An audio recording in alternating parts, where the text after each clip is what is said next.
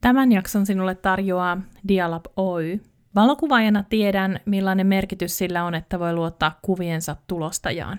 Että kuvat näyttävät paperilla ja seinällä siltä kuin ne näyttävät ruudullani, ja oikeastaan vielä vähän enemmän ikään kuin heräävät henkiin.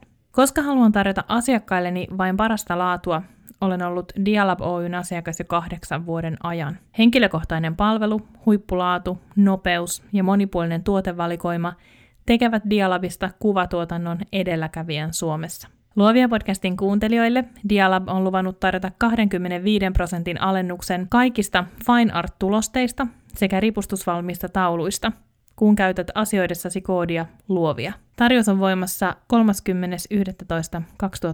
asti. Nyt siis kipin kapin teettämään kuvat ja taulut joko omalle tai asiakkaan seinälle tai vaikkapa tulevaan valokuvanäyttelyysi. Muista käyttää koodia luovia.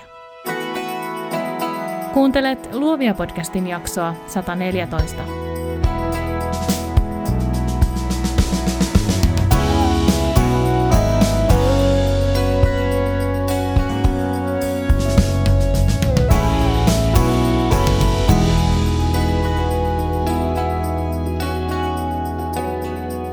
Tässä toivejaksossa kuullaan Hippolyte Gallerian näyttelykoordinaattori Darja Tsaitsevin ajatuksia valokuvanäyttelyn kokoamisesta.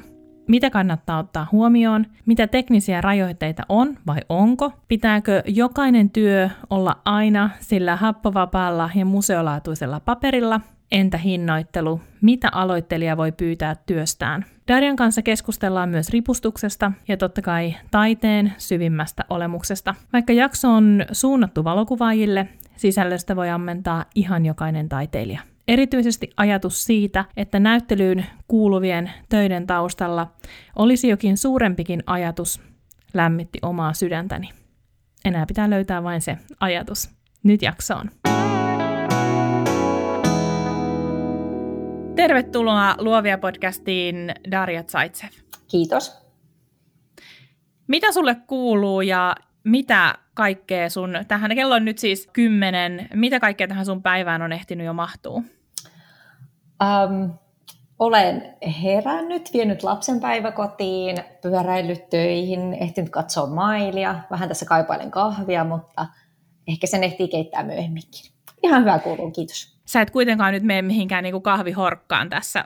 En, en. En mene. Onneksi en ole niin addiktiivinen niin kuin kahvin suhteen, että kyllä pärjään tässä todella hyvin. Mahtavaa.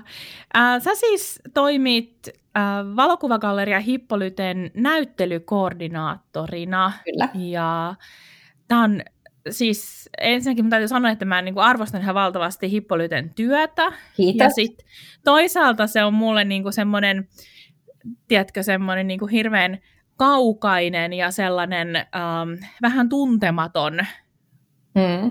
paikka tai, tai aihe tai taho. Mutta voiko sä kertoa, että mitä, mitä, kuka sä oot, mitä sä teet ja kerro vaikka Hippolytestäkin jotain.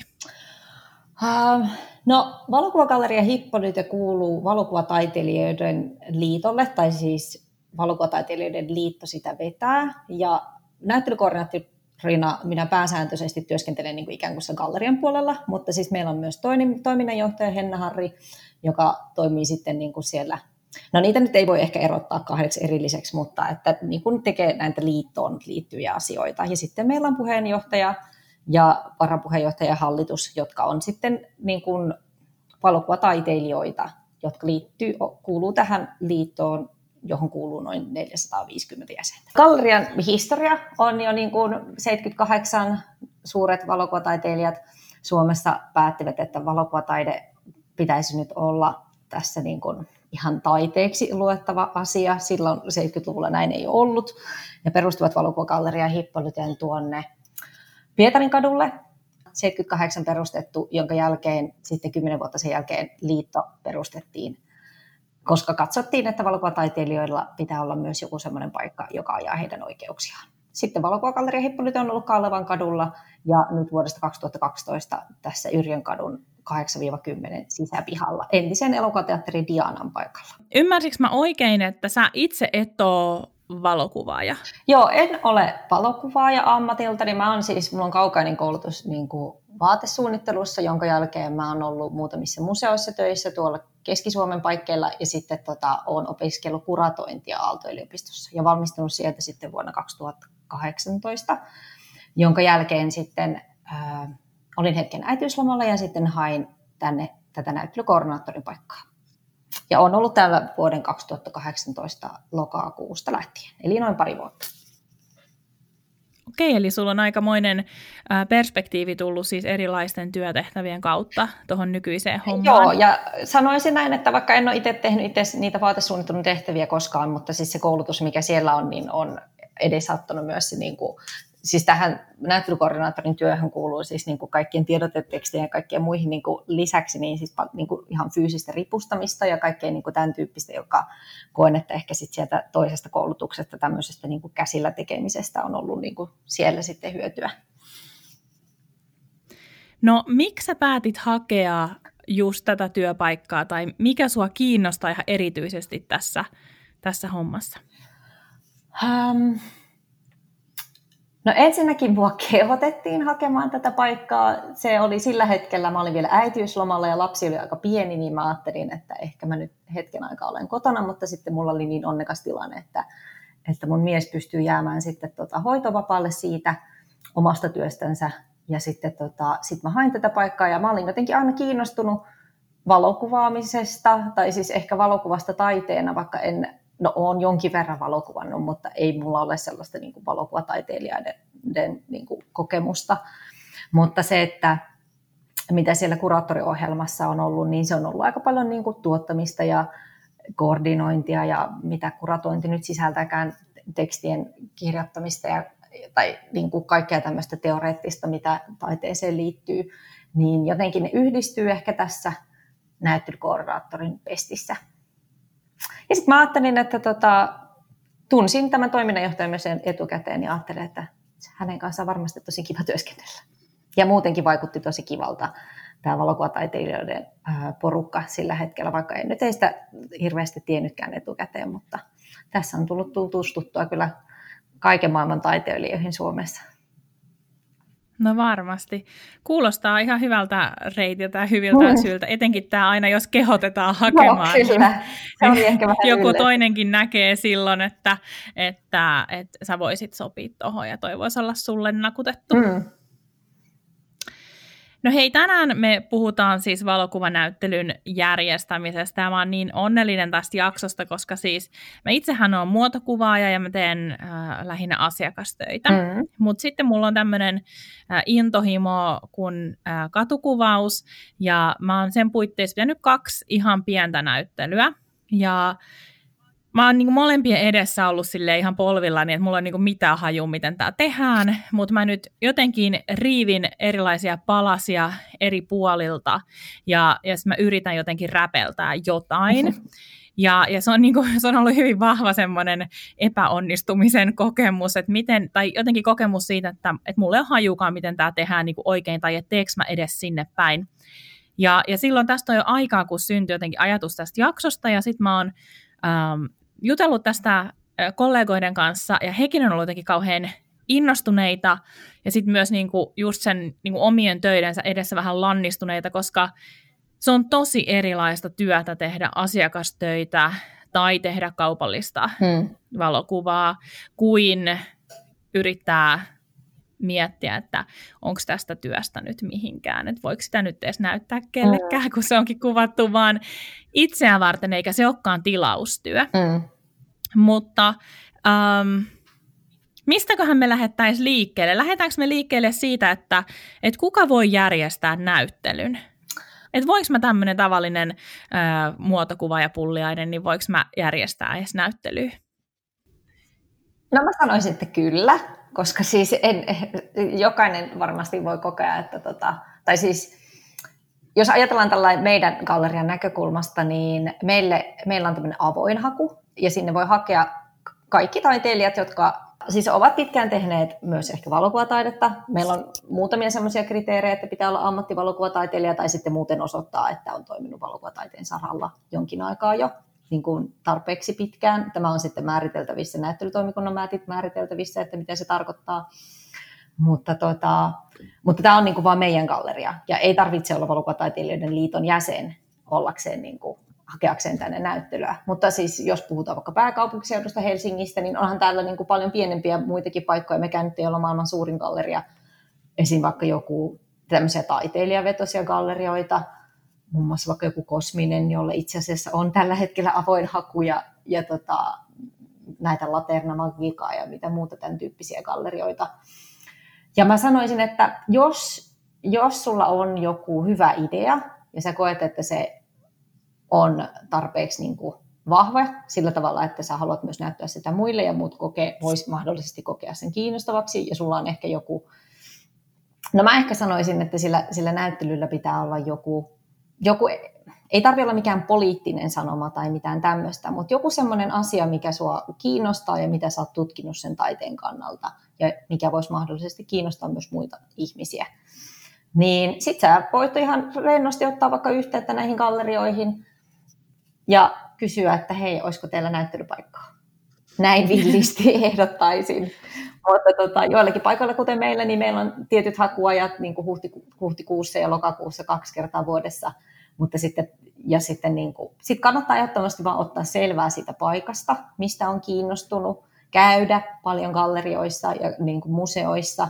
Museoihin kanssa voi joskus ehdottaa asioita – siellä voi olla jotain semmoisia pienempiä jotain prosessitiloja, mitä vaikka tuolla valokuvagalleri- valokuvataiteen museolla on tuolla kaupelitehtaalla, joihin on sitten niin kuin hakuja, että sen ei tarvitse ikään kuin usein museoiden prosessit kestää sitten ehkä vähän pidempään, että siellä näyttelyt tehdään useita vuosia. Mutta että tota, mä ehkä sanoisin sen, että, että, että jos sulla on joku tietty käsitys vaikka siitä paikasta, että tänne ehdottomasti haluan, niin sitten sen myös näkyy, näkyy myös sit siinä – yhteydenotossa tai sit siinä hakemuksessa jotenkin, että miksi se olisi perusteltua, että se olisi niin kuin siellä paikassa ja että miten niin kuin näkee ne työnsä niin kuin siellä. Ja siis aika usein meille hakee taiteilijat sillä tavalla, että he on tosi inspiroituneita tästä meidän tilasta. Vanha elokuvateatteri, sillä on niin kuin elokuvahistoriaa, aika paljon meillä on mediataidetta – että ihmiset sen takia tänne haluaa, ja plus, että niin kuin ihan vaan siitä syystä, että meillä ei ole ikkunoita, että se tila on aika monipuolinen, että ne ikkunat ei, se valo ei niin kuin rajoita sitä, mitä sinne mahdollisesti tekee. No siis vaikka me tänään puhutaan valokuvanäyttelyistä, niin tämä kuulostaa siltä, että tämä varmasti sopii myös niin kuin muuhun kuvataiteeseen aika hyvin. Tämä, mistä puhut, että, että siellä pitää olla joku semmoinen oma ääni tai sanoma näkyvissä niissä töissä. Joo, no tämä on nyt niinku mun, mun henkilökohtainen tota, tietysti se, mitä mä toivon semmoiselta, kun mä luen niitä hakemuksia, mitä meille tulee.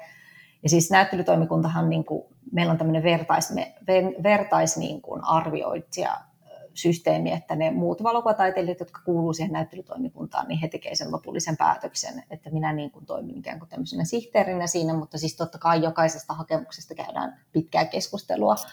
Ja meidän näyttelyohjelma rakentuu just niiden hakemusten perusteella, mitä ihmiset lähettää, että miten, mit, meillä on kaksi näyttelytilaa, toinen on isompi ja toinen on pienempi, että miten ne niin kuin vaikka toimii keskenään ne ehdotukset sinne ja niin kuin tämän tyyppisesti. Mutta minä henkilökohtaisesti jotenkin ehkä toivon, toivon semmoista, en nyt sanoisi niin, no jotenkin semmoista, että miksi juuri tässä ajassa, miksi ja miten ja, ja niin kuin niin. Miksi, miksi sen asian, mistä sä oot kiinnostunut, niin pitäisi olla niin kuin näyttely? Tämä on ehkä vähän vaikea niin kuin mm. kysymys, varsinkin semmoiselle, joka niin vasta aloittelee tekemään niin kuin näyttelyä. Mut ehkä, ja sitten kyllähän se, niin kuin se oma, jos, silloin, jos sä niin kuin uskot siihen sun omaan työhön ja sulla on joku semmoinen innostus siinä, niin kyllä se niin kuin näkyy siinä taustalla myös. Ja sitten ehdottomasti, jos, se, jos ei osaa yhtään niin kuin aloittaa, ei tiedä mistä aloittaa, niin sitten kannattaa vaan pyytää mm. niin kuin apua. Toi on tosi hyvä pointti. Äh, jotenkin tämä, ehkä itsekin liikaa miettii sitä ikään kuin niin kuin kokonaisuuksien kannalta, että onko tämä, äh, tai muodostaako nämä teokset jotenkin ehjän kokonaisuuden äh, sen sijaan, että ehkä pitäisi enemmänkin miettiä sitä, että nouseeko näiden teosten takaa joku vahva ääni tai, tai äh, tuleeko se ehjä kokonaisuus ikään kuin sen pohji, perimmäisen syyn kautta, että miksi tätä on lähdetty tekemään?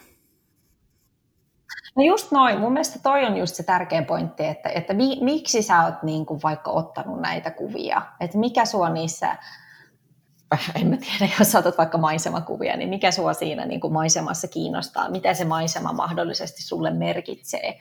Ja jotenkin sen niin kuin sanallistaminen olisi, on se, mitä niin kuin mä haen semmoiselta niin kuin näyttelyehdotukselta tai idealta tai joltakin semmoiselta.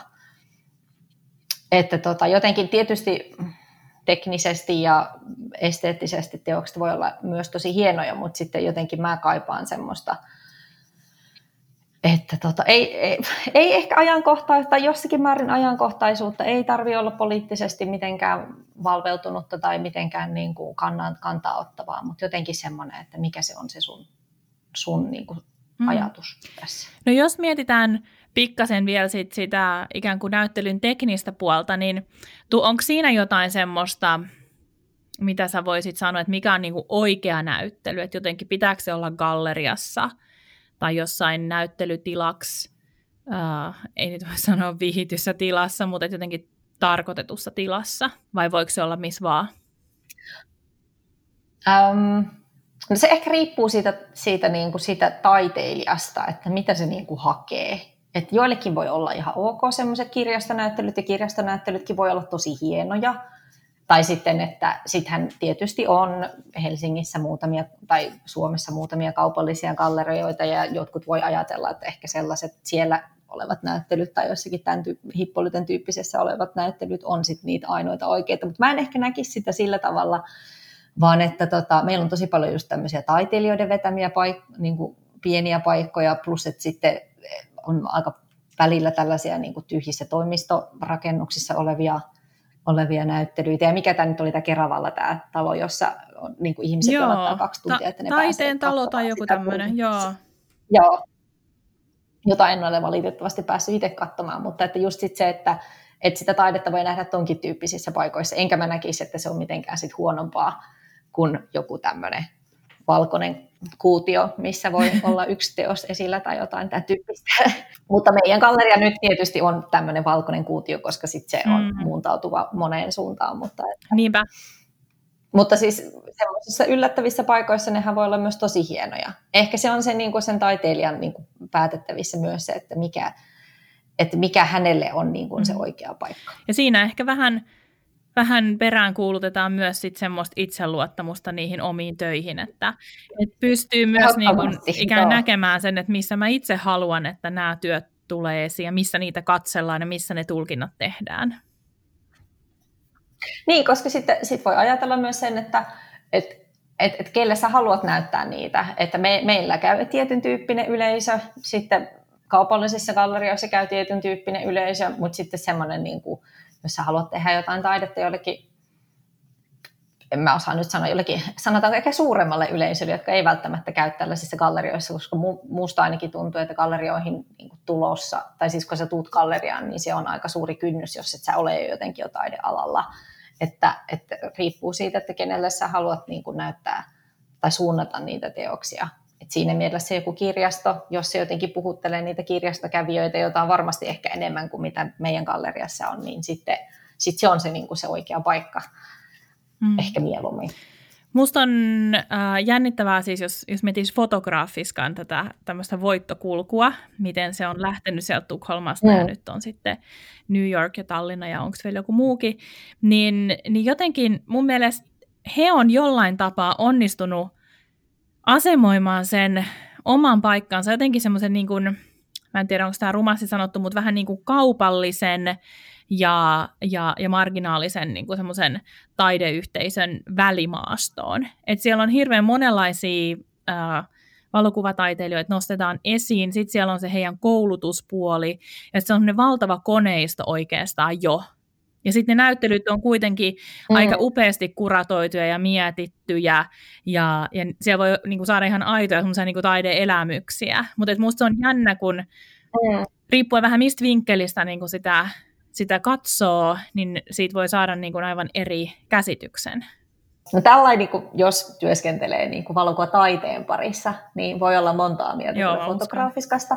Sanotaanko näin, että siellä on, siellä on tota monenlaisia näyttelyitä, et se on aika, se on aika niin kuin jännä paikka, tai siis jänniä, jänniä tota paikkoja, koska tota, sit siellä voi olla jotain niin kuin Pentti Samanlahtea, jota voi niin kuin ajatella tämmöisen Suomen valokuvataiteen niin kuin pioneerina, ja sitten siellä voi olla jotain semmoista niin kuin äärimmilleen kuvakäsiteltyä jotain keijukaiskuvastua tai jotain tämän tyyppistä. Että se on, se on tosi jänni, jotenkin jännä, mutta sit se on, siinä on jotenkin onnistuttu siinä, että siellä käy ihmisiä ja sitten kun sitten kun tota pitää mennä Tukholmaan tai Tallinnaan, niin, tai, kun sinne, tai kun siellä käy, niin sitten ehdottomasti pitää mennä sinne fotograafiskaan huolimatta, mitä siellä on, huolimatta, ettei sinne käy mikään museokortti tai mikä Aikomin kortti, ja sitten se on ihan superkallis ja, ja niin kuin tällainen, niin että se on jotenkin luonut sen brändin niin, niin jotenkin hyvin. Vaikka ne sisällöt on välillä mitä on, sanotaanko näin minun näkökulmasta. Mutta siis hatunnosto siis siitä, Kyllä. että on pystynyt tietyllä tavalla tuomaan valokuvataiteen suuren yleisön eteen mm. ja tehnyt siitä vaikkakin sitten äh, tuotteistettua ja kaupallista, mutta mm. kuitenkin, että pystyy joka tapauksessa ehkä sellaisiinkin ihmisiin äh, luomaan tunnekokemuksia, jotka ei välttämättä niin hirveästi välittäisi. Joo, ehdottomasti. Ehdottomasti, enkä, enkä mä halua olla semmoinen taideelitisti, joka sanoo, että tämä nyt on vain valokuvataidetta, koska, koska tota, ja voi ne keijukaiskuvatkin olla valokuvataidetta, koska siis, siis kyllähän meilläkin tietysti, tai onhan edelleenkin ihmisiä, jotka on sillä eihän valokuvataide nyt ole taidetta, että just sit se, että, että tuo sen niin kuin valokuvan moninaisuuden ja sen valokuvataiteen moninaisuuden esille, niin on mun mielestä vaan ihan plussaa. Mutta hei, äh, Darja, tuossa sä sanoit sitä, että et voi pyytää apua, jos on ihan pihalla, mutta keneltä voi pyytää apua? Mä, mä haluaisin sanoa, että muilta kollegoilta, mutta muilta kollegoilta pyytäminen apua on sitten, ne helposti antaa ehkä semmoisia kommentteja, mitä sä haluat kuulla. Et riippuu sitten myös, että minkä tyyppistä niin kuin apua tarvitset. Että haluatko sä niin kuin sisältöapua ja kestätkö sä kritiikkiä ja että tota, no sen mä voisin sanoa, että niin kuin meillä liitolla on, me ollaan nyt tehty tämmöistä niin kuin tämän vuoden ajan semmoista vertaismentorointiohjelmaa, johon taiteilijat on pystynyt niin kuin hakemaan ja heillä on ollut eri tilanteet niin kuin elämässänsä ja sitten siinä urallansa ja sitten he on niin kuin kollegoiden keskenään niin kuin pystynyt keskustelemaan näitä kaikista asioista, mitä niin kuin valokuvataiteilijoiden, valokuvataiteilijana olemiseen liittyy. Ja tota, me ollaan muutaman kerran järjestetty just tällä liitolla ennen, ennen tota, niin kuin näyttelyhakua, ennen kuin se alkaa, niin semmoisen kerran, että sä voit varata aikoja siitä, että esittää sitä näyttelyhakemusta, ja sitten me, minä ja sitten meidän toiminnanjohtaja, mahdollisesti ehkä meidän puheenjohtajakin ollut siinä mukana, niin tota, pystyy antamaan muutamia kommentteja että, että, että mihin suuntaan ehkä voisi lähteä, että mikä tässä toimii ja mikä ehkä voisi toimia paremmin tai tällainen. Mutta nämä on tosi niin kuin henkilökohtaisia asioita myös, niin kuin, jos mietitään sitä sisältöä siinä teoksessa. Että, että toisaalta ehkä semmoisen avun pyytäminen just niin kuin ripustukseen tai johonkin tämmöiseen on sit niin kuin helpompaa kuin ehkä sitten semmoisen niin kuin sisällön miettimiseen, jos on itse aika epävarma ehkä siitä, mitä tekee en mä, mä vaan sanoisin, että se tulee niin kuin kokemuksen kautta. Niin. Mutta se, että miten sitä kokemusta kerryttää, onkin sitten eri asia. Niin alku aina hankalaa, että, että ennen kuin pääsee niin. vauhtiin, kyllähän myös siis tämähän on varmasti myös niitä, ihan kuin se taiteen tekeminen ylipäätänsä, mutta tekemällä oppii ja se oma visio mm. tulee vahvemmaksi ja ymmärtää, mitä ei halua tehdä ja jättää mm. sen pois. Mutta jos mennään vähän teknisempiin juttuihin, äm, Onko teidän näyttelyt aina niin kuin luotu samalla tekniikalla? Siis mä tuossa sulle, kun jakson runkoa mietin, niin jäin pohtimaan sitä, että pitääkö olla vaikka, vaikka sama sarja ää, niin, että se on vaikka kokonaan kuvattu filkalle? Vai voiko se olla niin kuin sekaisin, että siellä onkin ää, digitaalisia töitä ja sitten siellä on filmitöitä? Uh, ei, ei, pidä. ei pidä olla siis sama, sama ollenkaan. Ja siis meillä on niin kuin, mun mielestä meidän tämänhetkinen näyttely Kukka-Maria Rosenlundin ruusuvesipuisto on niin kuin maailman mainio niin kuin esimerkki siitä, että kuinka paljon niin kuin eri tekniikkaa. Se on siis tosi hieno näyttely, suosittelen, tulkaa katsoa 27. päivä asti on esillä. Ja tota, hänellä on ollut niin kuin ajatuksena tämmöinen, niin kuin, hän miettii tämmöistä niin kuin kauneutta ja sitten feminiinisyyttä ja siihen liittyviä niin kuin määritteitä ja odotuksia. Ja sitten hän niin kuin käsittelee mat, niin kuin valokuvaa oikeastaan niin materiaalisesta lähtökohdista. Että hänellä on niin kuin, ihan niin kuin, olettaisin, että digi, digivalokuvia niin kuin pohjustettuna, kehystettynä niin kuin niin kuin aika perinteiseksi taideobjekteiksi. Ja sitten niin kuin museolasit ja kaikki hienot kehykset, mutta sitten hänellä on myös niin kuin kankaalle tulostettua valokuvaa, sitten hänellä on niin kuin savelle niin kuin valotettua valokuvaa ja sitten hänellä on myös niin kuin, mitä kaikkea mahdollista. Hänellä on niin kuin monenlaisia niin kuin eri, erilaisia tota, materiaalisia niin kuin ratkaisuja tässä näyttelyssä. Mun mielestä ne toimii tosi hyvin yhteen. Eli sanoisin, ei tarvii todellakaan olla. Mutta siis toisaalta meillä on sitten tulossa näyttelyitä, jotka on sellainen niin kuin, sanotaanko perinteisempää valokuvaa, jossa on sitten niin kuin valokuva ikään kuin pohjustettuna, kehystettynä objektina. Ja sekin on täysin ok. Se niin, kuin niin riippuu siitä tekijästä ja sitä niin kuin näyttelyn luonteesta. Ymmärrän. No tuossa kun mainitsit, että on kankaallekin tulostettuja ää, töitä, niin ilmeisesti sitten museolaatu ei ole mikään semmoinen oikean teoksen määrä, eli sun ei tarvitse ajatella, että, että onko tämä nyt sitten museolaatuinen ää, siinä mielessä, että kestääkö tämä 500 vuotta, jos kerran kuitenkin siellä... No mä en lähtisi, äh, se riippuu sitten tietysti ihan tekijästä, että jos sulla on tarkoituksena saada sun teoksia sinne museoon ja sinne jonnekin arkistoihin, niin, niin tota, tietysti se voi olla yksi lähtökohta siitä, miten tehdä teoksia, mutta mä ehkä näkisin sen, että, että jotenkin se se, no mä en ole taiteilija myöskään, mutta että, että siinä mielessä, mitä vaikka Kukka on tehnyt tässä näyttelyssä, niin jotenkin se, se hänen ideansa, niin ne materiaalit palvelee sitä ideaa, eikä mennä sitten niin kuin ikään kuin se tekniikka eellä siinä ja mietitä sitten, että mitä, mitä, niin kuin, mitä sille kankaalle mahdollisesti voisi joskus tapahtua.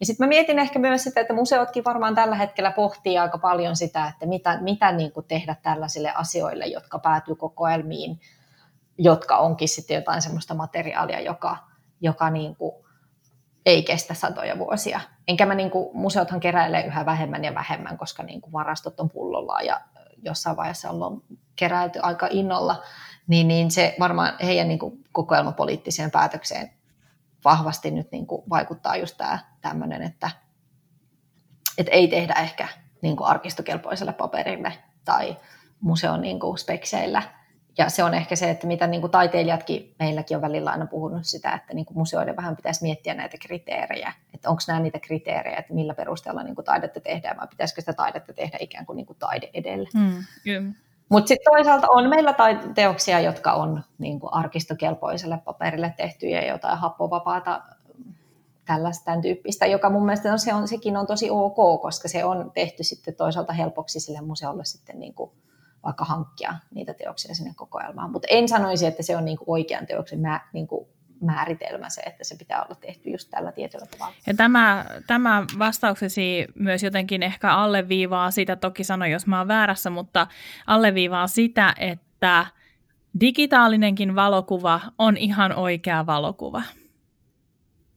Kyllä, kyllä. Joo, en ole niin kuin itse ajatellut pitkään aikaan, että ei kyllä olisi, enkä varmaan koskaan ole ajatellut näin. Mutta että, ja sitten tota, siinä digitaalisessa valokuvassa on jotenkin, se, jotenkin nyt sit jännittävää, että kun ihmiset hakee vaikka meille, niin kuin, että he on ottanut digitaalisia valokuvia, ja sitten siinä vaiheessa, kun se näyttely lähestyy, niin sittenhän tulee sille taiteilijalle eteen se, että hei, että miten mä nyt oikeasti teen nämä että missä muodossa nämä niin kuin digitaaliset valokuvat tulee siihen näyttelyyn esille. Että ne voi olla jo vaikka semmoisia pohjustettuja valokuvia, vai voiko se olla sitten vaikka jotain tarraa tai tapettia, vai voiko se olla jollekin kankaalle ja tällaiselle tulostettu. Et se on mun mielestä jotenkin mielenkiintoista. Mä en jotenkin ole päässyt semmoisen niin taiteilijan pään sisälle, että, että jollekin se tulee varmaan sillä luonnosta, he näkee sillä että vau, että tämä kuva voisi niin kuin toimia niin kuin tässä matskussa tai niin kuin tällä tavalla. Just kaikki koot ja kaikki tällaiset on tota, se on vaan se, tulee siitä, ehkä siitä kokemuksesta, että mitä on niin kuin kokenut, että joku hyvä koko toimii jossain tietyssä teoksessa mm. hyvin. Mutta siis joo, se on ehkä se, se on varmaan aika haaste just ihmisille, joka paljon kuvaa, että sitten niin kuin kaikki ulkoiset kovalepit täyttyy niistä kuvista, ja sitten kun se näyttely tulee, niin sit niistä pitää valita ja sitten jotenkin vielä pohtia, että mille matskulle tehdään, pohjustetaanko, tehdäänkö printtejä, tehdäänkö tapettia, tehdäänkö mitä vaan. Mm. Ja nämäkin asiat on sellaisia, että niin kuin mekin voidaan tietysti niissä auttaa, mutta usein niin kuin, se on aika semmoinen niin kuin henkilökohtainen, semmoinen jotenkin intiimi prosessi sillä taiteilijalla jotenkin pohtia ehkä tällaisia. Riippuu tietysti taiteilijasta, mutta että, että joillekin se on aika vahvana se, että mikä se on se materiaali, mistä, mistä he lähtee mm. liikkeelle.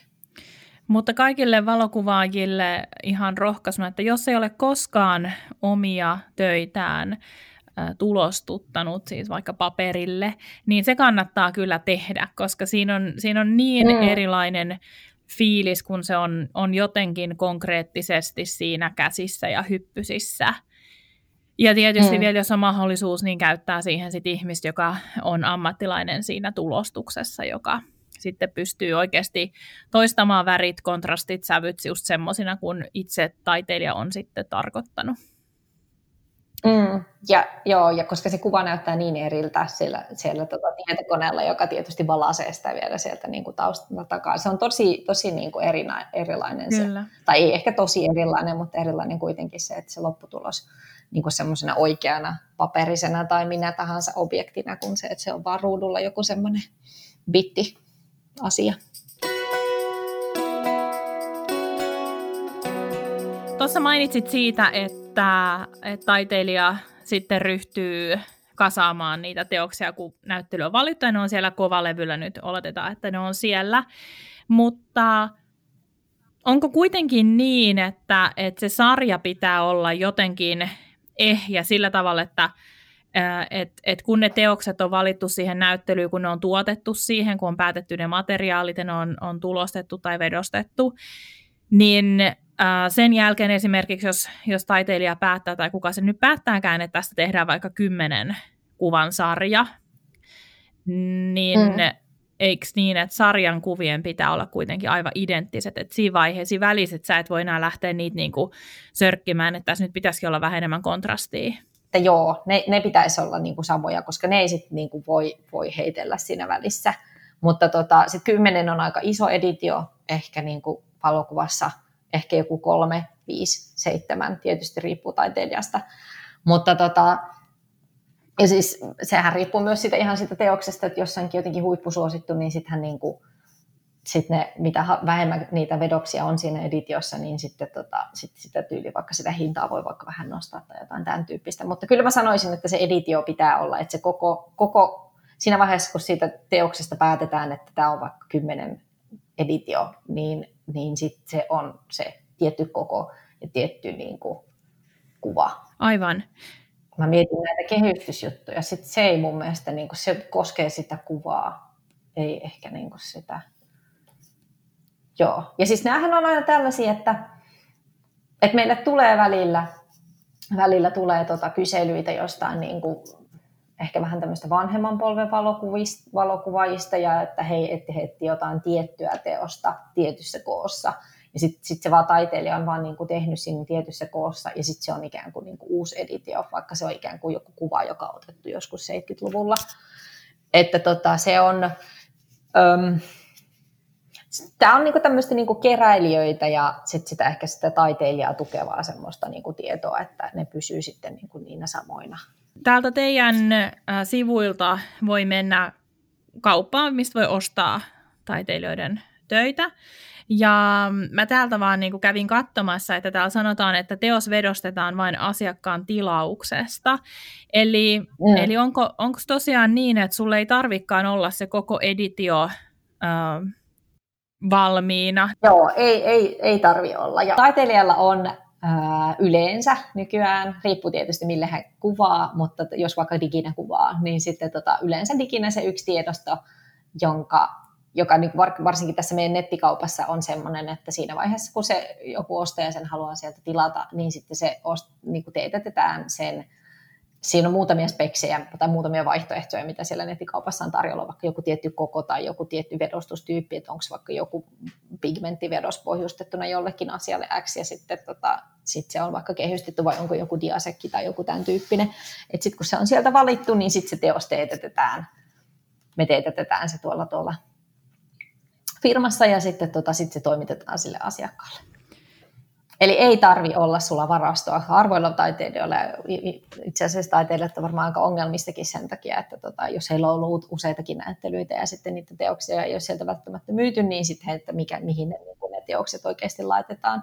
Eli jos sä rupeisit teettää jokaisen niin kuin, teoksen siitä kymmenen editiosta, niin sit se olisi, tila loppuisi aika nopeasti kesken. Mutta tämä on oikeasti siis sinänsä mielenkiintoinen äh, ajatus jotenkin siinä, että et kun itse kuvaa, kuvaa digitaalisesti, niin, niin, niin jotenkin kun se on, se on niin rajattomalta tuntuva se digitaalinen tiedosto, mm. ja sitten kun vaikka määrittelee, että mä teen vaikka viiden kappaleen edition, vaikka nyt sanotaan 30 kertaa 45 koossa, niin, ja sitten sanotaan, että sit tuleekin siitä työstä tulee tosi suosittu. Sitten mä voin tehdä vaikka toisen edition koossa 40 kertaa 60. Ja, ja sitten isomman edition 10 kertaa 15 koossa. Mutta, mutta vähentääkö tämä, jos, jos nyt ajatellaan, että, että näitä editioita tulisi sit useampi, niin vähentääkö tämä sitten näitä ikään kuin tämän alkuperäisen 30 kertaa 45 koossa tietyillä spekseillä tehdyn edition arvoa? Jos niitä tuleekin niitä editioita useampia? No mä sanoisin ehkä, että ehkä joo. Se riippuu siitä niin kuin,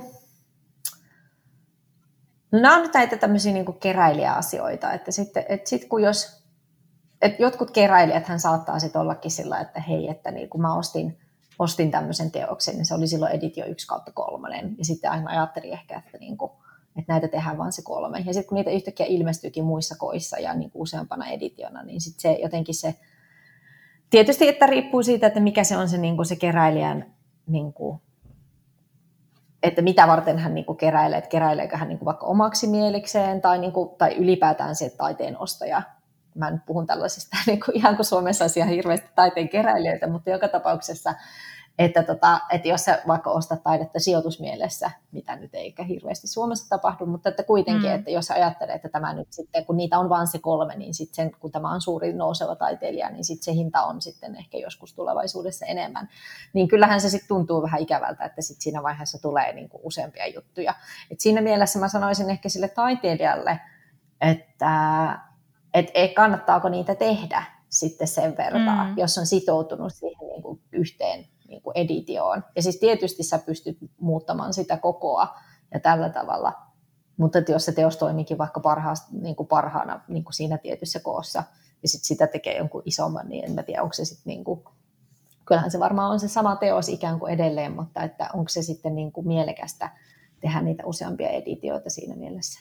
Sitten pitää olla itsekuria, jos, on, jos, jos jo nimenomaan kuvaa jotenkin diginä vielä, niin sitten... Niin, mä ymmärrän sen niin kuin, tietysti, että jos, jos yhtäkkiä niin kuin, ehkä vaikka harvinaista, mutta just että valokuvataidetta joku haluaisikin ostaa ihan hulluna, niin sittenhän se houkutus on tosi suuri tehdä useita Kyllä. editioita ja niin kuin tämän tyyppisesti. Mutta ehkä sitten toivottavasti sitten, sit kun tekee jotain muitakin niin kuin teoksia, niin sitten se ostajat on niin kuin innostuneita myös niitä muista teoksista siltä samalta valokuvaajalta, eikä siitä ehkä yhdestä siitä välttämättömästä yhdestä. Mutta sitten aina tietysti voi, niin kuin, taiteilijan kanssa voi tehdä niin kuin poikkeuksia, että jos tekeekin jotain tämmöisiä taiteilija itse vaikka vedostaa tai jotain, jotain tämän tyyppisiä ratkaisuja, niin tota, ainahan, ainahan semmoisista voi sopia. Niinpä. Mutta hei, onko sulla jotain ajatusta siihen, että nyt joku taiteilija pitää ensimmäistä valokuvanäyttelyään, niin miten hän määrittelee, jos on myyntinäyttely, että miten hän määrittelee sen yhden myytävän teoksen arvon. Että mistä hän voi lähteä liikkeelle, kun ei haluaisi laittaa hinnaksi niin kuin 90 euroa, mutta tietää, että ehkä niin kuin 9 tonnilla myöskään mikään ei mene kaupaksi. No se ehkä riippuu siitä, no ensinnäkin pitää olla selvillä siitä, että mitä sen teoksen niin kuin tuot, tuotantokulut on. Ja niin kuin sitä, niin kuin, en nyt sano moninkertaista, mutta että jotenkin lähtee siitä liikkeelle, että kaksi, kolme, neljä kertaa ehkä niistä tuotantokuluista ollaanko me jotain tällaista ehkä niin kuin neuvottu yleensä taiteilijoille. Ja sitten se riippuu jotenkin, sit, niin jos on aloitteleva taiteilija, niin ne hinnathan ei voi olla ihan niin kuin hulluja, mutta siis, ja sitten se ehkä riippuu myös toisaalta siitä, niin kuin, siitä paikasta, missä se on esillä. Että tota, jos on joku tämmöinen myyntinäyttely, että jos tarkoituksena on vain niin kuin päästä ikään kuin eroon niistä teoksista tai jotain tämän tyyppistä, tai että jos on vaikka ryhmänäyttely, jossa on niin kuin tarkoituksena niin kuin myydä asioita, että se on oikeasti niin kuin myyntinäyttely, niin silloinhan hinnat voi olla niin kuin alhaisempia.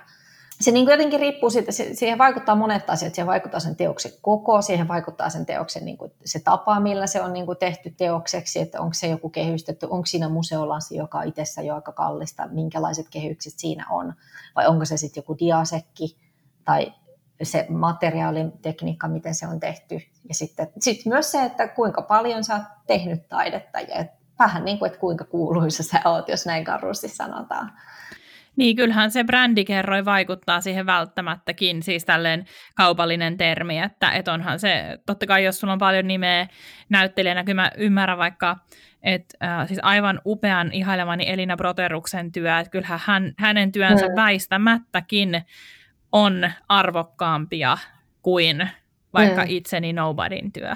Mm, ja siis, no, niin tota, kyllähän, siis joo, kyllä, ja siis kun meillähän on niitä Elinankin teoksia siellä nettikaupassa, kun ne kuuluu siihen yhteen kokoelmaan niin myynnissä, niin kyllähän se nyt, Tämä on tällaista, tällaisia asioita, jotkut sitten tietysti aina kysyy, että miksi Elinan on vaikka viisi tonnia mun, ja niin kuin joku toinen teos ehkä joku tonnin tai jotain tämmöistä, mutta se on se, että hän on tehnyt sitä työtä niin pitkään ja hän on ollut niin, kuin niin monissa eri maissa ja monissa näyttelyissä esillä ja niin kuin kaikki hänet tietää, niin kyllä se on se, se brändikerroin se, joka siihen sitten myös vaikuttaa. Ja sitten tota, mä joskus kuullut semmoisen niin maalaustaiteessa, et, et on ollut semmoinen niin tapa hinnoitella, että, niin kuin, että jos sulla on maalaus, joka yleensä on siis uniikki, niin, niin sitten se on niin kuin se leveys kertaa, korkeus kertaa sen taiteilijan kerroin, joka on, määräytyy sitten sen mukaan, että kuinka kuuluisa tai, tai kuinka niin kuin etabloitunut taiteilija sä oot. Aa. Että just niin kuin konkre- konkreettisesti ikään kuin se, niin kuin se teoksen Joo. koko, että teoksen pinta-ala ja sitten se kertaa se kerroin. Että jos sä oot vaikka valmistunut jostain tietystä koulusta, joka on jotenkin arvostettu, niin sitten sun kerroin on vaikka, öö, mä nyt heittelen näitä hatusta, kun en muista meneekö tämä tällä tavalla enää, mutta että sitten sun kerroin on vaikka 20 tai 10, ja sitten kun sä oot vähän tehnyt uraa, tehnyt muutamia vuosia siihen lisää, ja sun teoksia on vaikka myynty, niin sitten sun kerrointa voi vaikka nostaa, ja sitten se voi määritellä sen mukaan, mutta tämä on vähän tämmöinen niin tapa aihe, josta mä tiedän, että et, et sä tiedät paljon, on toi ripustaminen. Se tuli jo jotenkin selville, kun sä jotenkin kuulu sun äänessä semmoinen intohimo tätä niin kuin tilan käyttöä kohtaan. Ja se on musta ihan niin kuin pirun vaikeeta.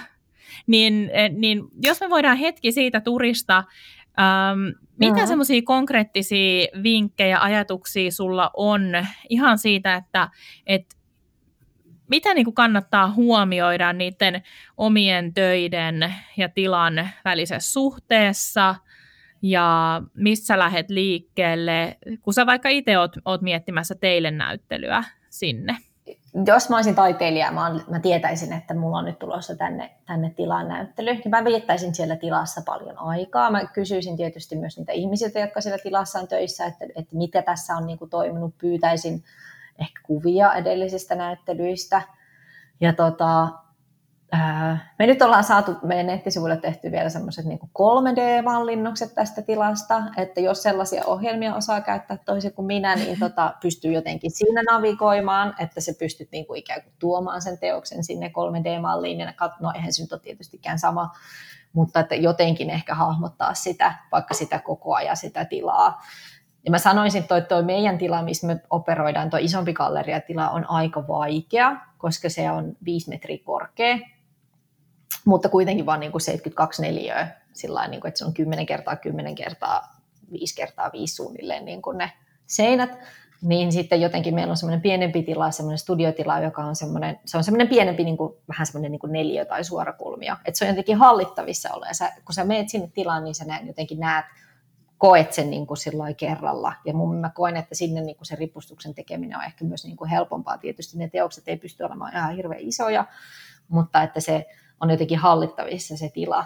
Ja se toinen tila, mikä meillä on, niin se on aika haastava. Mutta että sitten kun on tässä ollut se muutaman tota vuoden tai pari vuotta tässä nähnyt, että minkä tyyppiset ratkaisut siellä niin kuin toimii, mutta se, että siellä tilassa pitää viettää jotenkin paljon aikaa ja sitten jos jotenkin mahdollista tehdä jotain niin kuin mille tahansa paperille, jotain testiprinttejä tai jotain ja niin kuin katsoa, että mikä, mikä siinä tilassa niin kuin voisi toimia. Et jotenkin se meidän tilan se korkeus vaikuttaa niin paljon sit siihen, että se asia, joka näyttää sun studiolla, joka onkin joku sanotaan vaikka metri kertaa 120, niin se näyttää sitä aika pikkuselta sit siellä kuitenkin siellä galleriatilassa, puhumattakaan sit jostain niin kuin vielä isommasta galleriatilasta, mitä, mitä vaikka jossain museoissa tai muissakin tämmöisissä on. Että joku niin kuin, joku niin kuin 120 kertaa 2 metriä, niin semmoinen niin toimii aika hyvin sitten tuossa. Mutta sitten toisaalta, jos sulla on paljon pieniä asioita, niin kyllä nekin toimii. Se on jotenkin, ja mä sanoisin, että se ripustus, sitä pystyy suunnittelemaan tosi hyvin etukäteen, jos on semmoinen ihminen, mutta, tota, mutta mä menen jotenkin se, että kun on kuitenkin pystynyt valitsemaan ne teokset, että suunnilleen tietää niiden teosten väliset niin kuin mittasuhteet, just että, että mikä teos on jotenkin isompi ja mikä voisi toimia jotenkin pienempänä, mihin sitten liittyy ehkä sellaiset prosessit, että, että mitä siinä näyttelyssä haluaa korostaa, että mikä on niin kuin, että onko se iso se, niin kuin se, niin kuin se näyttely, vaikka se pääidea, että välittyykö se siitä isosta vai välittyisikö se semmoisen pienen, jonkun pienen teoksen kautta jotenkin paremmin. Nämä on aina välillä vähän mysteerejä mulle myös, että miten niin kuin taiteilijat päättää sen, että mikä niin kuin teos on minkäkin kokonen. Mutta sekin tulee varmaan siitä kokemuksesta ja että siitä, että kun te ottaa jonkun kuvan, niin sitten vaan jotenkin sielunsa silmin näkee, että tämä toimii paljon paremmin semmoisena pienenä kuin isona. Mm kyllä mä ainakin itse siis ihan, jos mietin asiakastöitä muotokuvaajana, niin kyllä mä niin kuin jopa siinä, vaikka mä tiedän, että asiakkaat haluaa hankkia ne kuvat digitaalisesti, niin mm. mä myös siinä kuvaushetkellä usein ajattelen mielessäni, että tämä on pieni kuva, tämä on iso kuva. No niin, just tällainen, että se tulee jotenkin. Niin. Että se vaan jotenkin intuitiivisesta, en mä tiedä, mm. ajatteleeko mä sitä tälleen niin tietoisesti, mutta että et mielessä se on jotenkin ehkä myös, ähm, jos ajattelee vaikka 25 kuvan kokonaisuus, niin, niin tietää myös jotenkin sen, että mitkä tässä on mm. ne, mitkä vie tarinaa eteenpäin, mitkä on niitä, mitkä tukee sitä tarinaa eri tavalla. Mm, no juuri näin, että just jotenkin se, tämä on ehkä mulla, mulla ei ehkä mysteeri, mutta just se, että mikä se on se, niin kuin se taiteilijan ikään kuin myös sitä niin kuin ammattitaitoa tai jotenkin sitä osaamista, että pystyy sitten, just niin kuin sanoit, että mikä vie tarinaa eteenpäin. Mm. Ja mä sanoisin ehkä, että, että sit siinä vaiheessa, kun ne on ne päätetty ne teoskoot tai ne materiaalit, mitä ne nyt onkaan, mille ne tulee, niin sitten tota, ähm, tietysti voi jotenkin sitä, sitä tarinan kerrontaa miettiä, että jos aloittaa vaikka tästä kuvasta, niin mikä kuva voi seurata. Mutta aika paljon niin kuin, välillä niin kuin se vaan niin kuin elää siinä ripustustilanteessa, että silloin kun meidän se ripustus alkaa, niin sitten me käydään aika paljon semmoista välillä niin kuin taiteilijoiden kanssa keskustelua, että, niin kuin, että toimisiko tämä tässä ja toimisiko tämä tällä korkeudella ja toi niin kuin tonne. Et se jotenkin näkyy, se vaan niin kuin tulee vähän sillä intuitiivisesti myös siinä tilanteessa, että mikä, mikä siellä niin kuin toimii ja mitkä teokset toimii vierekkäin ja, ja tällainen. Sitten poraillaan reikiä seinään ja sitten niitä paikkailla ja kaikkea mahdollista, tai sitten ne menee kerralla sillä niin kuin paikalleen. Niin se jotenkin niin riippuu siitä, siitä, jotenkin siitä näyttelystä ja niistä teoksista. No jos, ähm, jos ajatellaan, että nyt on sitten näyttely on, on, on ei, ei ehkä vielä ripusettu, mutta on kuitenkin jotenkin, tämä prosessi, prosessi on käynnissä, mutta sitten tähän liittyy tietysti näyttelyyn äh, semmoisia niin ulkoisia seikkoja, kuten teosluettelon rakentaminen tai äh, esittelytekstin kirjoittaminen. Onko näiden formaatista annettu jotain ihan semmoista virallista ohjetta? No, um, se esittelyteksti, siihen meillä meidän gallerissa kiinnitetään tosi paljon huomiota. Ja tota, se on semmoinen asia, mikä, missä tota, ikään kuin, mistä me puhutaan sen taiteilijan kanssa etukäteen, ja, tota, ja mikä on se, että mitä me ollaan niin kuin meidän liitto on päättänyt, että, että se tehdään tietyllä tavalla, että ikään kuin, että, että me jotenkin yritetään sitoa sitä taiteilijan näyttelyä johonkin tämmöisiin isompiin teemoihin, mitä ympäristössä ja meidän niin kuin yhteiskunnassa tällä hetkellä tapahtuu, tai jotenkin tuoda esille, vaikka jos se taiteilijan näyttely käsittelee jotain historiallisia asioita, niin jotenkin tuoda esille sitä sellaisessa ymmärrettävässä, niin kuin saavutettavassa muodossa meidän yleisölle. Eli me yritetään välttää vähän semmoista niin kuin taidejargonia ja semmoista vähän niin kuin tärkeänä olemista, että, että, että meidän näyttelyt olisi jotenkin saavutettavia. Et se on siis se joo, tarkoitus, että meidän näyttelyt olisi saavuttavia. Et se on se, mikä se niin kuin on aika tärkeä osa sitä mun työtä myös. Että mä editoin aika paljon niin kuin taiteilijoiden lähettämiä tekstejä, me käydään niin keskustellaan niistä taiteilijoiden kanssa. Ja jotenkin se on, niin kuin, riippuu niin taiteilijasta, mutta se, joskus taiteilijat ei välttämättä ehkä osaa sanallistaa sitä, niin kuin sitä ideaa, koska siis tietysti ihmiset niin kuin, menee sille uralle, mitä niin kuin, tai mä kokisin, että niin kuin taiteilijat tuottaa sitä niin kuin ajatusmaailmaa niin kuin taite, niiden taite, taideteosten kautta. Eli sun ei tarvii välttämättä olla niin kuin kauhean hyvä niin kuin tekstin tuottaja, koska se on sitten niin kuin se mun rooli, että sit mä yritän niin kuin onkin sieltä, sieltä sit sitä taiteilijalta, jos ei se välttämättä osaa vaikka sanallistaa niitä ideoita, että just, että mikä se on se, niin kuin se näyttelyn pääpointti, mitä sä haluat niin kuin sillä näyttelyllä sanoa. Niin se on se, se tekstiasia, mitä me niin kuin tehdään paljon. Ja sitten se, sit se tulee sinne meidän nettisivuille esille ja galleriaan. Ja sitten se teosluettelo on semmoinen, no se teosluettelo on semmoinen, sanokaa tällainen niin help, helpoin näistä kaikista ikään kuin, että se on niin kuin vaan sit luettelo, että siinä vaiheessa, kun se asia on ripustettu, ne näyttelyteokset on ripustettu, niin sitten me katsotaan vielä niin kuin näyttelyn, niin kuin ne teosten nimet tietysti, nekin on sellaisia, niitä voi, niistä voi keskustella, jos ei sillä taiteilijalla ole selkeästi jotain ajatusta.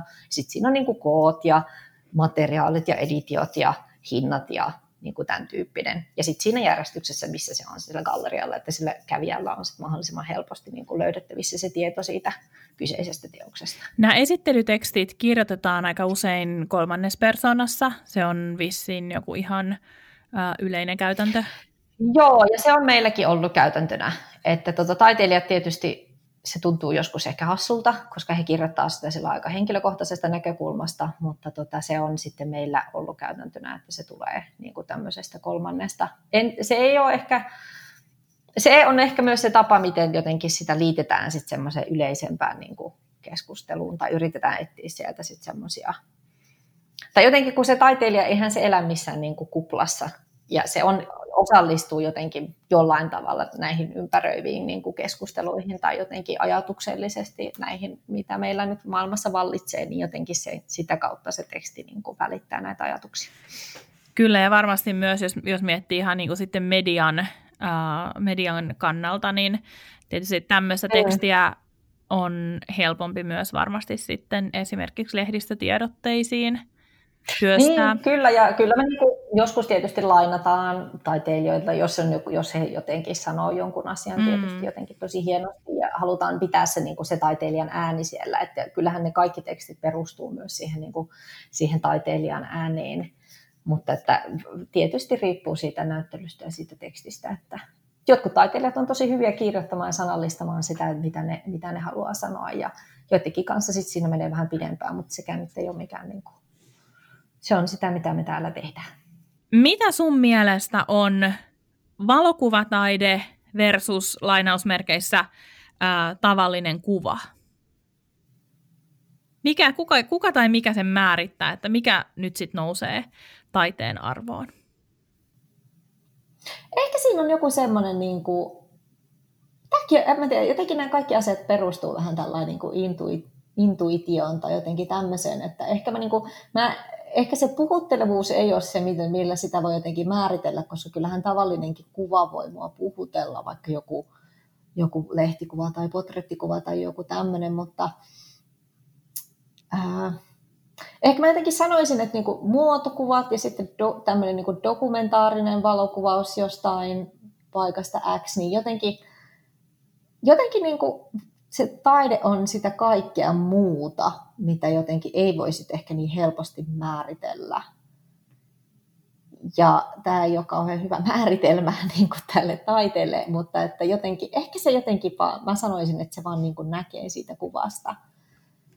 Ja, ja sitten toisaalta ehkä se on myös se tapa, millä se taiteilija sit osaa jotenkin siinä näyttelyssä tai jotenkin niin omine sanoineen niin kuin perustella sen, että, että miksi tämä kuva vaikka jostain, en tiedä, joku dokumentaarinen kuva jostain roskasta jossain on vaikka taidetta.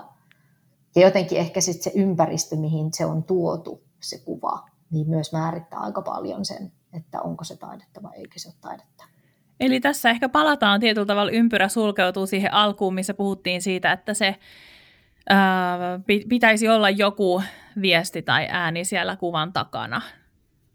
Niin, no se on se, on se mitä mä niin kuin ehkä kaipaan. Tai siis jotenkin, enkä niin kuin saa, mä, esteettisesti miellyttävät valokuvat, onhan niitä aivan ihana katsoa, että ei, ei, ei sekään ole mikään semmoinen niin kuin poissulkeva, poissulkeva asia. Mutta ehkä mä se, se taide on mulle semmoista, että se jotenkin puhuttelee ja sillä on, sen on niin kuin tarkoitus jotenkin viestiä jotain. Sen on tarkoitus jotenkin tuottaa semmoista jotain niin kuin tietoa asiasta X, tai joku semmoinen, että se mitä mä haen semmoiselta niin näyttelyltä ja mitä mä niin kuin ehkä kuratoinnistakin, niin kuin, että mitä kuratointi on, olisi niin kuin semmoista tiedon tuottamista, että jos mä menen jonnekin näyttelyyn, niin mä ehkä toivon, että en mä tarkoita tällainen niin kuin sanakirjatyyppisesti tiedon tuottamista, että mä nyt etsin jotain faktaa sieltä ja sitten mä niin kuin menen näyttelyyn ja ahaa, että okei, tämä asia on niin kuin näin, mutta jotenkin ehkä se saa jotenkin ajattelemaan uudella tavalla, mut, mut ajattelemaan uudella tavalla tai että mä kiinnitän johonkin tiettyyn asiaan enemmän vaikka huomiota tai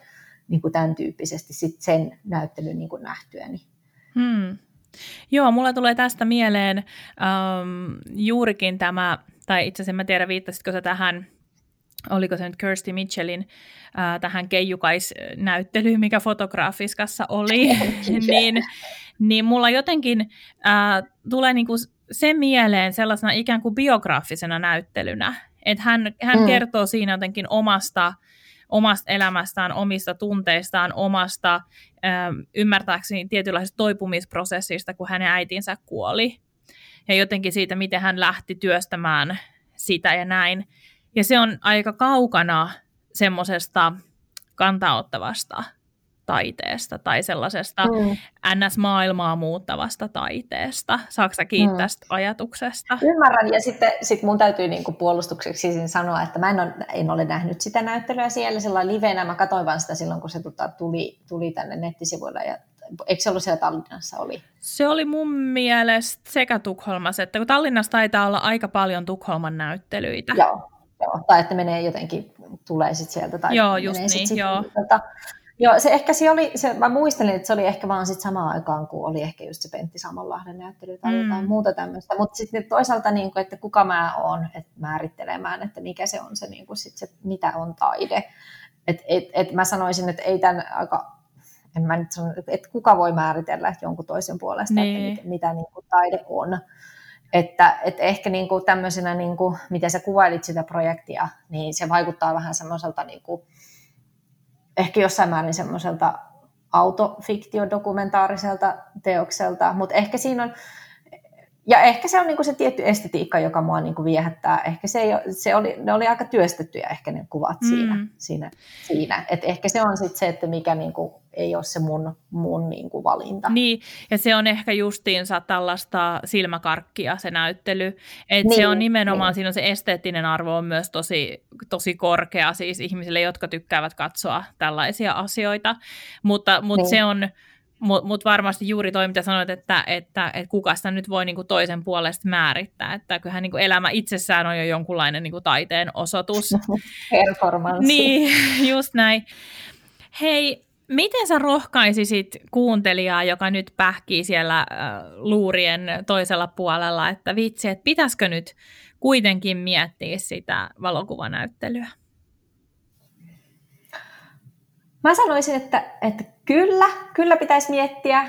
Valokuva on siinä mielessä aika vaikea, koska äh, hyvä, mä rohkaisen, mutta sitten mä sanon, että onpa vaikeeta, koska siis kun nyt on ajatuksena, kun kaikki osaa ikään kuin kuvata, niin se on jotenkin se, se, jotenkin se, se niin kuin kultaisen, tai siis sen punaisen langan löytäminen on nyt jotenkin se, se, mitä mä kehottaisin ihmisiä niin kuin pohtimaan, että mikä, mikä sua niin kuin just siinä valokuvassa kiinnostaa ja mitä sä haluat niin kuin niillä sun valokuvilla kertoa. Että onko se niin kuin jotenkin se esteettinen maailma, mikä sua viehättää ja jos, niin miten se voisi jotenkin välittyä sit sille yleisölle.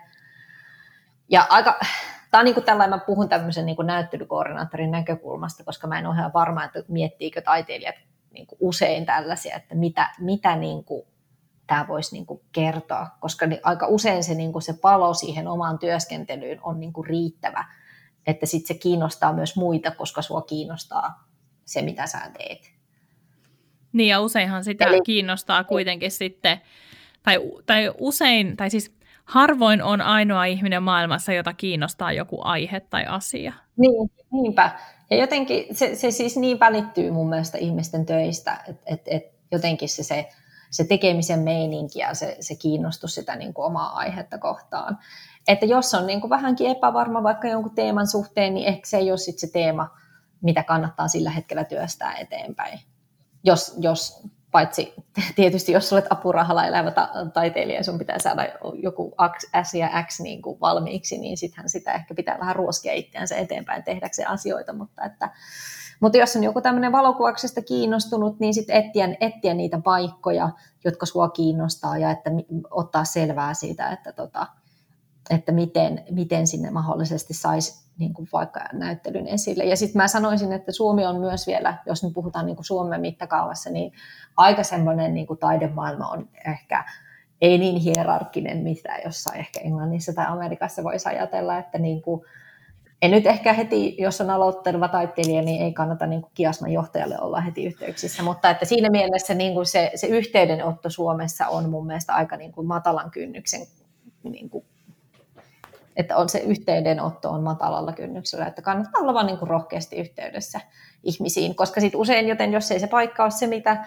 niin kuin, jos ei se paikka ole sua varten, niin sitten ehkä se paikka osaa mahdollisesti neuvoa jotain muita paikkoja, jotka voisivat olla sellaisia, että missä kiinnostaa. Tai sitten, jos on niin kuin mahdollisuuksia ja rahaa ja resursseja, niin sitten vuokraa jonkun paikan ja pitää jonkun do-it-yourself-näyttelyn. Että sekin on mun mielestä niin kuin tosi kiva ja mielenkiintoinen tapa niin kuin kohdata taidetta vaikka kaupunki tai missä tahansa ympäristössä. Onhan näitä niin kuin navetoissa ja kaikissa muissa niin kuin piettyjä taidenäyttelyitä ja on tosi hienoja välillä. Niinpä. Rohkeasti vaan eteenpäin. Hei Darja, kaksi viimeistä kysymystä. Ensimmäinen on se, että mitä kirjaa saat parhaillaan lukemassa?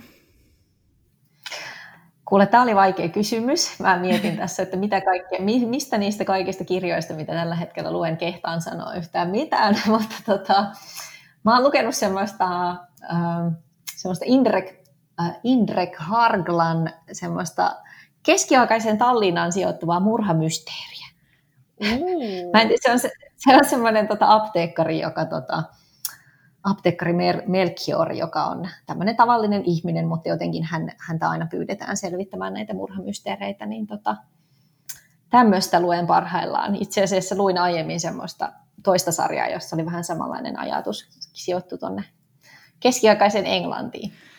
Okei, mä en ole siis kuullutkaan. Mä luen aika paljon dekkareita, mm, etenkin kuten suomalaiset, niin etenkin kesällä. Joo. Mutta tällaiset mä en ole koskaan kuullutkaan. No suosittelisitko sä tätä? no mä oon aika alussa, ja että siinä mielessä, joo, se vaikuttaa aika kiinnostavalta. Mulla on myös se, että mä oon itse ollut vaihdossa joskus Tallinnasta, niin sit mun mielestä jotenkin ihanaa palata niille samoille kaduille, vaikka ne, se sijoittakin nyt kyllä keskiaikaiseen Tallinnaan, mutta jotenkin fiilistellä sitä, sitä sieltä, mitä siellä silloin itse koki. Mutta tota, ja jotenkin ehkä oppia myös sitten sen kaupungin historiasta. Öö, joo, suosittelisin. Ja sitten toinen sarja tietysti, mitä suosittelen, oli tämä englantilainen, se nimi on Shard Lake-sarja. Öö, ja siinä on tämmöinen tota, vähän tämmöinen kyttyräselkäinen lakimies, joka selvittelee murhia. Mä en nyt muista sen kirjoittajan kirjaa. Olisiko se joku C.J. Sansom. Joo, Joo. Ne, ne mä oon niin kuin jossain vaiheessa lukenut kaikki. Nämähän on sillä tosi, tosi niin kuin ei ehkä kauhean tota, teoreettista tai mitään, mutta tämmöistä niin kuin, semmoista kepeää luettavaa. Mut, Tällaisia mä aina välillä luen. Mutta sitä tarvii ihminen. Ja siis mikä, mikä, siis on, mikä siis on oikeasti parempaa kuin viihdyttää itseään niin kuin hyvällä kirjallisuudella? Mm, siis sehän niin, niin ihanaa. Joo. Toivoisin, että lukisin vähän enemmän välillä, mutta välillä tulee sellaisia kausia. Kyllä ne Shard Lake-sarjat oli sellaiset, että mä niitä ahmin ja matkustin niin kuin ympäri Helsinkiä, että saako niitä kirjastoista. Joo. Tota, on, se oli hyvä sarja. Onko sulle jotenkin tämmöinen niin historiallinen fiktio erityisen rakasta?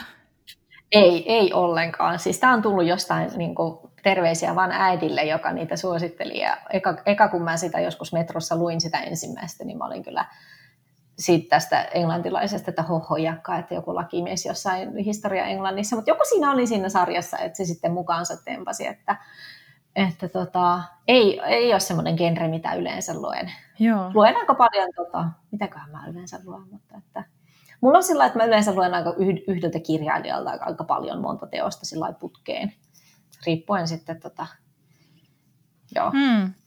tällaiset. Ihan aika laidasta laitaa. Joo. Harvemmin jotain suomalaisia dekkareita kyllä tulee luettua, mutta... Mun mä en oikein itse pysty lukemaan niin kuin samalta kirjailijalta siis niin kuin montaa putkea, mutta sitten mun puoliso tekee just niin, että hän, että hän löytää mm. joku sarja, sitten hän lukee kaikkia. Sitten mä jotenkin tylsistyn siinä vieressä, kun mä seuraankin, että miten sä voit lukea noin montalta samalta, että eikö sulla tule niin semmoinen ähkys? Hän on vaan, ei, tää on tosi kivaa. Joo, mä teen joo, joo, en, ymmär, en yhtään ymmärrä. Tästä en saa kiinni. Hei, ähm, mistä äh, sut tai Hippolyten löytää netistä? Hippolyte löytää sivulta www.hippolyte.fi. Et sieltä sitten voi mennä katsoa muun muassa näitä Galleria 3D meininkejä, no, mistä sä puhut. Joo, joo jos, jos haluaa tota, hakea, mutta siis siellä, siellä etusivulta löytyy meidän näyttely tällä hetkellä, ja sitten kun sinne sivun oikeaan puolelle klikkaa, siellä on valokuvataiteilijoiden liitto, niin siellä on vähän sit lisää niin kuin liiton toiminnasta, ja sitten siellä on muun muassa semmoista, että miten voi pyrkiä valokuvataiteilijoiden liiton jäseneksi. Haku sinne oli muistaakseni kerran vuodessa, jos muistan niin just. Hei Darja, mahtavaa kun sä olit vieraana. Kiitos sun ajasta ja mä toivon sulle kaikkea hyvää tähän syksyn ja paljon hyviä näyttelytöitä. Kiitos paljon kutsusta ja kiitos tästä ja hyvää syksyn jatkoa. Kiitos, että kuuntelit tämän Luovia podcastin jakson. Luovia on puhetta taiteesta, yrittäjyydestä ja luovuudesta. Minä ja vieraani autamme sinua rakentamaan itsesinäköisen bisneksen, jota haluat vaalia, kasvattaa ja kehittää intohimolla eteenpäin. Mikäli pidit kuulemastasi, jatketaan juttua somessa. Löydät podcastin Instagramista at luoviapodcast ja minut tililtä Noni Annette. Liity myös Facebook-ryhmäämme Luovia Podcast Jälkihöyryt. Tosi faneille on tarjolla luovia verkosto, jonka kautta pääset verkostoitumaan, osallistumaan miitteihin ja saat satunnaisesti lisämatskua minulta. Käy siis osoitteessa luoviapodcast.com kautta luovia viivaverkosto. Ai niin, ja muista tilata podcast.